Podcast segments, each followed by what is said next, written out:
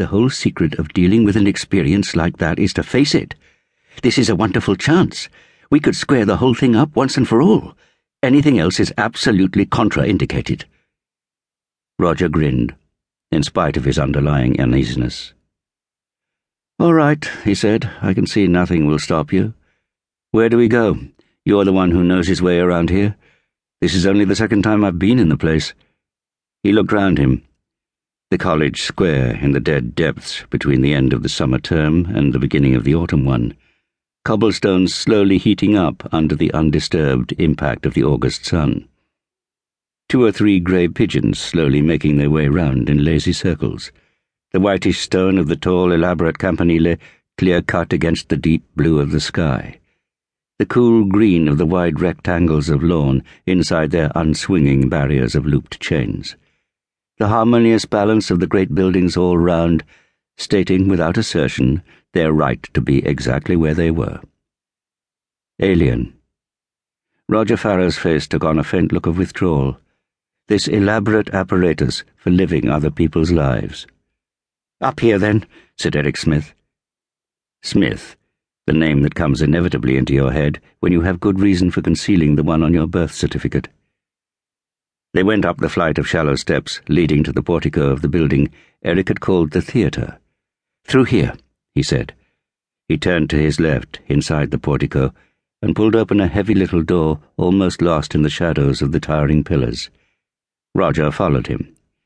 After the patchwork brightness of the sunlight, the darkness at first seemed almost absolute. But gradually, Roger was able to make out the familiar crest of Eric's short blonde hair. He was beginning to climb a narrow flight of stairs. Obediently, Roger followed, ducking his head to avoid the low ceiling at each turn. Almost at once, he was bathed in a light sweat, sticky and irritating. Ahead of him, Eric climbed swiftly.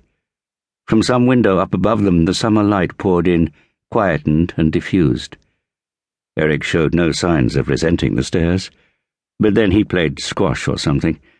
All part of those social activities which Roger had more than ever fought shy of since coming to Ireland. At the top of the stairs, they came out onto a narrow landing, dusty and neglected. We go through here, said Eric. We're almost certain to have the whole gallery to ourselves.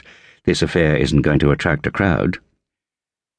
Roger went after him through a low archway, stooping with resentment, into the gallery. Long, narrow wooden benches were raked steeply downwards. The ornamental stucco ceiling of the big hall was too near their heads and looked out of proportion. The elaborate gilt chandelier swinging in the centre showed too much of its mechanics.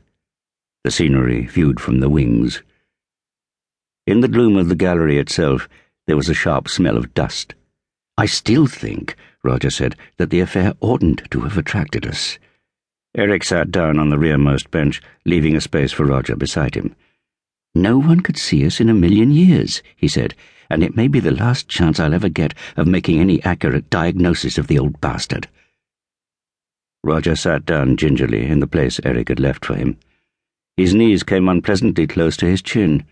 The bones of his shins were pressed disagreeably hard against the sharp edge of the back rail of the bench in front.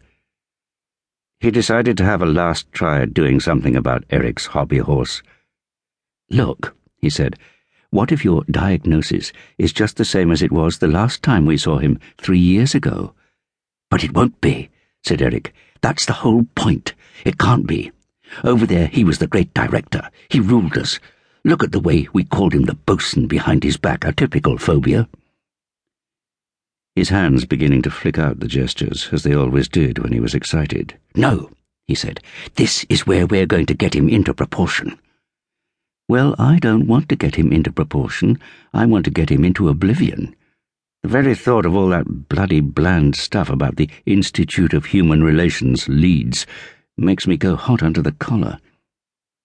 He was hot under the collar. The seam of his shirt had begun to chafe. Recently, he had had increasing difficulty in doing up his collar button. He stared gloomily down. The big hall was still and deserted. Enormous full-length portraits of bygone worthies stared solemnly across at each other. One of them looked like Queen Elizabeth. A beam of white sunlight came in at an angle through the arched windows at the far end and made a blinding patch.